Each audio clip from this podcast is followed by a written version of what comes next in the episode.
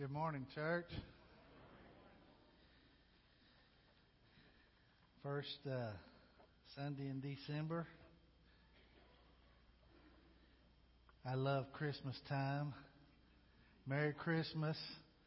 I like, I, you know, you only got one day, so I got to take like the whole month to say it a whole lot of times. Susan and I went to the, got out and went to the Christmas parade. Uh, last night or yesterday afternoon. I did not realize that when you went to a Christmas parade, it hadn't been in a while, that you're taking your life into your own hands. You know, they're throwing candy out. Uh, I got beamed with a Tootsie Roll right in between my eyes. I'm dodging. There are little kids around me. I thought were little kids. They were little kids around me with their sacks and they're catching candy. And I look down, but one of them's the mother of the kid. She's on her hands and knees on the pavement and getting all up in my personal space. She's in, she's get moving my foot around. I get a piece of candy that rolled under there, and and I'm like, wait, wait a minute, you know. I, I don't, I don't even want the candy. I'll be glad to get out of the way. But I mean, it was quite the time. But we did enjoy. I always loved Christmas music. And then last night we uh, went to uh, ULM and heard the Marine band do their Christmas concert, and uh, so that was it was nothing like Christmas music. I think Kim starts playing it in September or something. She's a big Christmas music fan. So, uh, uh, and I appreciate all the uh, decorations and the work that's going on here. And so it's a, it's just a great time of the year. And, and what a great time of the year to talk about God's grace. You know, that's the series we've been in. And we've, we've talked about what it, what grace means. And we've also talked about, uh, uh, how to try to learn to trust in that God's grace because so many of us as humans, we think if we can do good enough, then God will bless us more and more. And yet, all, we always know intellectually we are saved by grace, and yet the feeling of that is difficult when you've been battling some sin over and over again, right? Because it's hard to believe that we're actually forgiven. And if you remember one of the sermons, I had you say something and we said, I am what? Uh, one person remembered it. So what I'm going to do is just preach that whole sermon again, because obviously, no. I am forgiven. Say that with me. I am forgiven. I am loved. I am loved. Anybody know the next one? His grace is enough. His grace is enough. And so believing God really does love me and saves me in the middle of my messes and, and keeps me going is so huge and important to who we become as God's people. Because if we do not understand that and if we have no assurance of our salvation, we become a miserable group of people who have a very difficult time trying to share the good news with other people because it's not good news to us. And so it's very important we get that down. And I think, uh, and Trent did such a good job last week talking about growing in our grace and, and what that meant. Well, today we're going to talk about practicing grace. You know, we, we understand the vertical thing. I can't do anything to God. God's got to save me. It's by grace. I can't earn it. But what about horizontal grace? What about practicing grace to other people. Ask yourself a few of these questions. This is what I ask myself. Do I relieve people from guilt and shame, or do I increase their burden? Do I hold others hostage by their sin, or do I free them up? Do I point out faults easier than I point out accomplishments? Do I practice grace toward other people. That becomes quite a, quite a challenge. It's one thing to understand, okay, God has saved me by grace, but God never saved me by grace just for me alone because He saves me by grace, but that grace is overflowing into my, into my interactions with other people because I'm put into a community of folks called the church. And I'm also put out into the world that I'm supposed to be light and salt. And, and so all of a sudden, grace has to have a, an effect on my life that that uh, that causes me to act with people different than I acted when I didn't have grace. two great preachers years ago, one named Charles Spurgeon, the other named Josh uh, Joseph Parker. They both lived in London at the time. One day, Parker in his sermon commented on the the orphanage that Spurgeon had started and how poor the people were, the children were. And his remarks kind of got, you know how people kind of turn the words. So it was taken to Spurgeon that he was critical of this.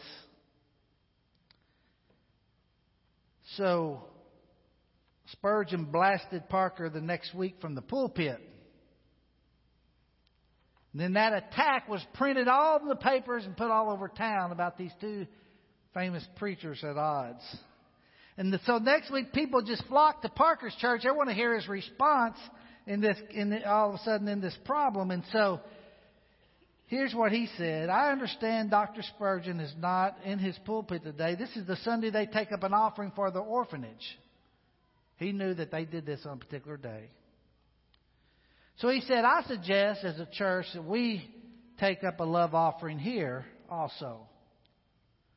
And so the ushers went around and they emptied the offering plates three times.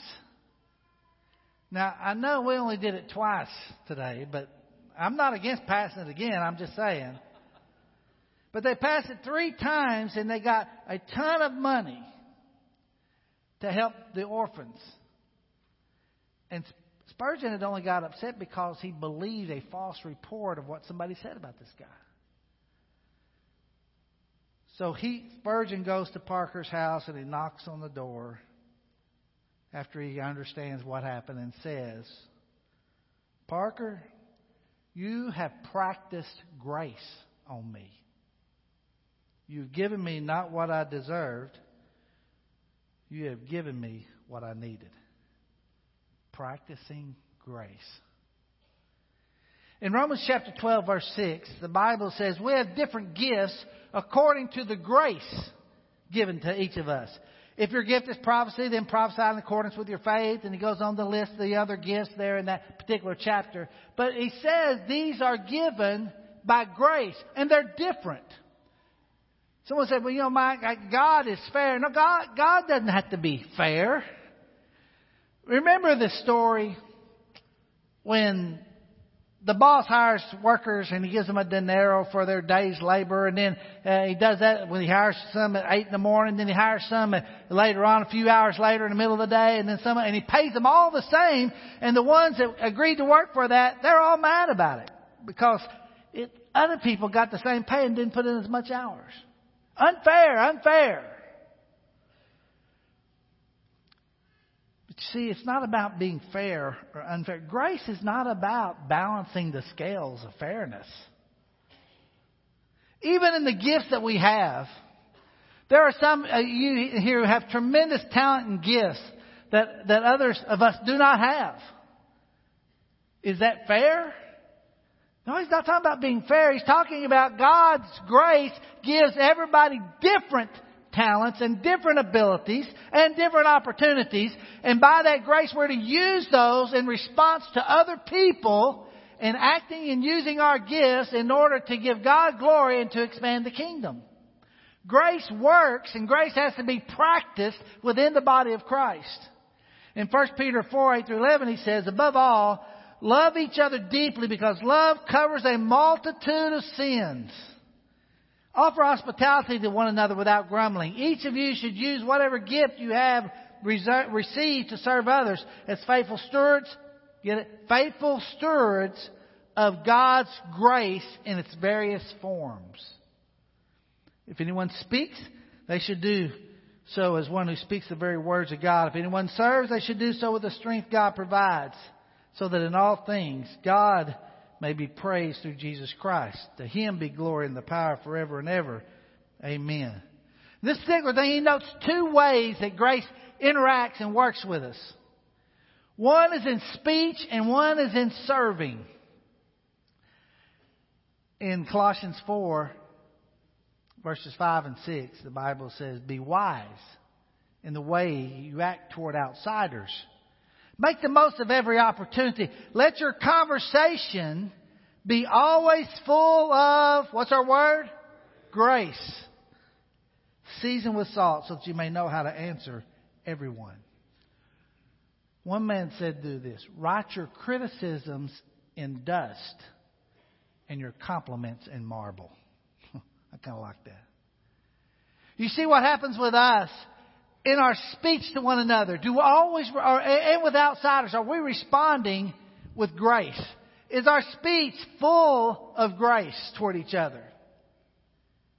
You see, because this thing of practicing grace, if I've received it grace and it's overflowing in my life, then my response to the brothers and the sisters, regardless of what they do, I've got to respond with my comments, first of all, being full of grace.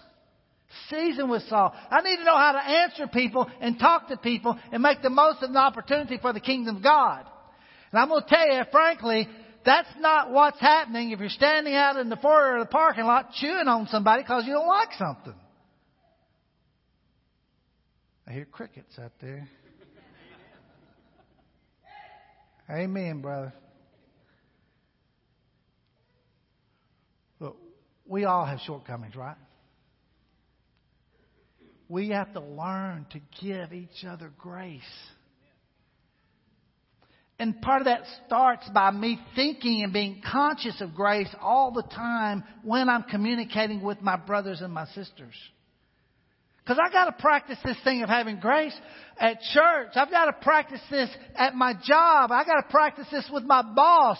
I've got to practice this with, with the folks I play ball with. I got to practice this at school. I've got to practice this grace and interacting with everywhere I go. I want to be full of overflowing grace.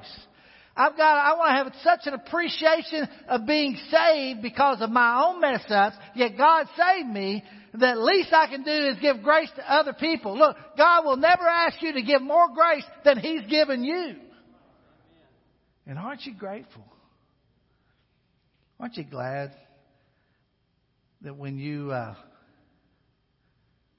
you blew up because something happened, you said something ugly, and a brother just gave you grace?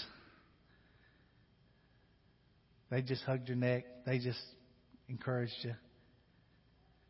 Because uh, we all do that sometimes, don't we? Husbands, aren't you glad when your wife gives you grace? Amen. Can I get an amen? When all the marriage retreat people just said amen. Oh. You know, you forgot the one thing. You went to the store for one thing, picked up four others, and forgot the thing you went for, right? Aren't you glad for grace? Or you weren't honest about something, and then finally you're caught and you come clean and you're hurt and you're wounded and you're embarrassed and you're in shame. And your spouse gives you grace. Mm. You see, true healing can't take place without it. Grace and forgiveness are never far apart.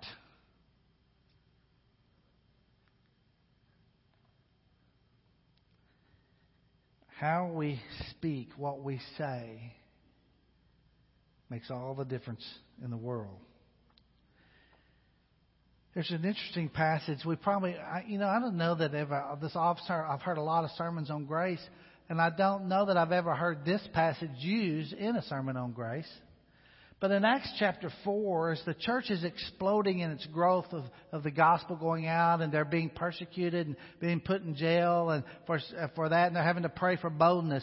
In Acts chapter 4, 32 through 35, there's an interesting little passage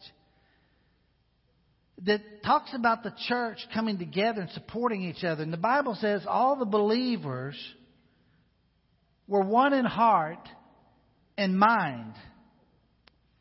And no one claimed that any of their possessions were, was their own. But they shared everything they had. Now notice this next verse. With great power, the apostles continued to testify to the resurrection of the Lord Jesus. Now watch for next. And God's grace was so powerfully at work in them all that there were no needy persons among them. For from time to time, those who owned land or houses sold them. They brought the money from the sales. They put it at the apostles' feet, and it was distributed to anyone who had need. Grace took care of the physical needs of the church. They were full of grace, and grace was powerfully at work in their life. They weren't worried about keeping their own stuff for themselves. I thought that was an interesting phrase. God's grace was powerfully at work in them all that there were no needy persons among them. I love our tradition of taking up the first Sunday contribution for needy folks in our church family and their families. I love the fact that when we do that, that we're helping meet a need so that there's not a needy person among us. There's not someone that goes through and, and, and, and goes hungry. There's not someone that all of a sudden something doesn't take place in their life that, that, that they, they need help. They need a doctor. They need this. And all of, this is what was happening in the book of Acts. Look, they were losing jobs. They were losing money. They were, because they named Christ as their Savior. And so all of a sudden as the church is exploding and persecution's taking place, people were, had needs and there was poverty and they took care of each other. And that is a picture of God's grace at work. That's practicing grace.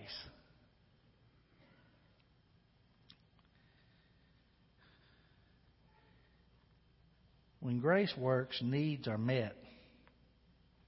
You and I have been given grace, not to just save us, but to benefit those around us. Practicing grace means forgiving what seems to be unforgivable. It means getting along with the unget alongable. It means loving the unlovable. You see, grace flows from God to you and then to someone else. Grace is overflowing in God's kingdom, in God's church. So do you practice grace toward the church? Do you practice it toward coworkers, bosses, spouses, kids? Do you practice grace toward your preacher? Can I get an amen there, please? Please. Please, Trent. Just one. Because as humans, we mess up and we blow it. And the Bible's clear in the book of James God opposes the proud but gives grace to the humble. So in our walk with God, and in our mistakes, and in our mess ups, in our brokenness, in our addictions, in our pride, in our selfishness, as we're trying to grow and walk in the light, not only does God's grace continue to take care of us, but we find grace from one another. You know why it's important for you to be in a small group? Because you need grace. And someone else needs the grace you have, too. You know why it's important to have these interactions as the, as the body, different talents being used? You know why that's important? Because there's a strength and a confidence that comes from community. We need each other. And I need your support. And you need the support of someone else for all the different parts of the journey in, life. And some are, are, are, some are fighting cancer. We've had a lot of that in our church lately, right? Yet I get, yet I get a phone call from Tommy, you know, uh, uh, this weekend. Cancer free. Amen. Amen. That's great. He was so excited to, to tell, to tell me about that. And I was excited to hear it. Why? Because we're connected. We're a body and we need each other. Look, we can't meet each other's needs because by deciding who's worthy. We can't look and say, well, you know what, that brother, you know, yeah, he's just not, he just, you know, he's messed up this and this. I don't know. I mean, we might could help him, Mike, but, you know, I want my first response to be grace because that's what God did for me. You know, sometimes when we battle the same old sin over and over again, you know how that is. And you even kind of get to believe in Satan's lie, like, well, you'll never be forgiven. You can't, you can't conquer this. You can't have victory. And we believe Satan's lies about those things. And then we say it to our own selves, you know, God, I, I don't, I can't, I can't come to you time and time again. I mean, how, how many times can I come to you? I don't deserve it. Well, look, we didn't deserve it the first time we came to Him. Right? We're only made right by the blood of Christ. He gave. And grace always results in giving. God gave. It's got to be one of the most well known verses in the world. For God so loved the world that he gave. That he gave his only son. He gave grace. And the challenge to us in practicing it is to give it to one another. And it's not about you deserving it. It's not about me forcing you to admit your sin. It's not about some kind of legalistic wrangling of verses to try to, to strong uh, arm you into living right. Look, this is a volunteer army. If you don't want to be here, you don't have to be here. It's a volunteer army. Right? But we're all chosen through the death, burial, and resurrection of Jesus. When you make that choice and that commitment, you get in on God's grace, then it's a journey of learning more and more about it and practicing it with each other until, well, until we eventually get to really do be like Jesus when He comes again. You see, the apostles were preaching powerfully the resurrection. Because grace always has a message of hope. It's a message that's hope, it's a message of help, and it's a message of home. You know, uh, at Christmas, we always try to go home back to my mom's house and uh, gather everybody up and do a deal. And so she's not in her house now, she's in a nursing home. So she's so worried about Christmas. Now, we're going to bring her over to the house and we're all going to show up and we're going to do something together. And but it's going to be different because she can't do as much for everybody like she has in the past. And yet we've been telling her all along, we don't, we don't, you don't have to buy anything. It's not about that. You know, I know, but I feel so bad. The grandkids, you know, I learned it ain't the kids, it's the grandkids that they worry. You, know, you get that, right? Some of you. Yeah, that's who gets worried about now. But hey, so worried that I'm not going to have anything there under a tree. Are you kidding? Just the legacy of a good family gathering up together, that's more than enough of giving at Christmas time. Grace is families getting together and learning how to get by each other's mess ups and mistakes. Because I don't know about your family, I don't know about your brothers and sisters, but my brothers, they got a lot of mess ups. I'm, so, sorry, Rick. He, he he'll listen on live stream. I know he's listening. So, we all bring mess ups to the table, don't we? And yet, God pulls us into this thing called the church, a family, in which we are able to show each other grace and mercy. That means grace when I speak wrong, I need your help. When my anger comes up too quick and I'm trying to work on that, I need your help. When my selfishness gets in the way of digging down into my pocketbook and giving to somebody, I need your help. We need each other. And all of us struggle with different things. I think that's why God gave us all different gifts to serve and to, talk and to encourage, and to some some is contributing to the needs of others. Some is showing mercy. Some all these different talents that exist. God's grace in action. So my encouragement to us this week, especially in a time that gets more stressful during the holidays and tend, people tend to get busier, is to make sure in all your actions and all your journeys and all your shopping, if you want to really get challenged, just go down and get in the line at Walmart. You'll get an opportunity to practice grace, I mean, quickly. Right? We all need it from the little things said at home to the heavy sin that just now came out. You read the news, you see so many people, celebrities and newscasters losing jobs because they lost integrity first. There's no stone of condemnation for me about that. What they need, what they don't need from me is a rock throwing contest. They don't need that. What do they need? Same thing I need. Overflowing grace. And they need an appreciation of that through the gospel.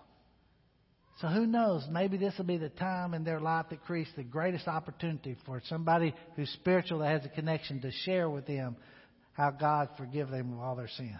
What a great message. Grace. With God, you bet. But it's got to flow out in our interactions with other people. Practice grace in all your interactions this week. And I, I think I would be safe in saying you'll make an impact on the world. Because the world, they're not used to that. They don't know what to do with people who show grace to people. But I think you'll be a great blessing. And you'll be the light, you'll be salt that this world, this old dark world, desperately needs. And God has given us the opportunity to do that. What a blessing. Father, we love you. Whew, we need your grace so very much. We need to learn to trust you. We need to grow in our grace. We need to understand the power of forgiveness, the power of love covering multitudes of sins. Father, we need to grow up and become more mature in how we talk to one another, how we talk to our families and our coworkers. We want to be people of grace. Help us, Father, to learn to practice grace every day in our life. Forgive us for the times that we haven't.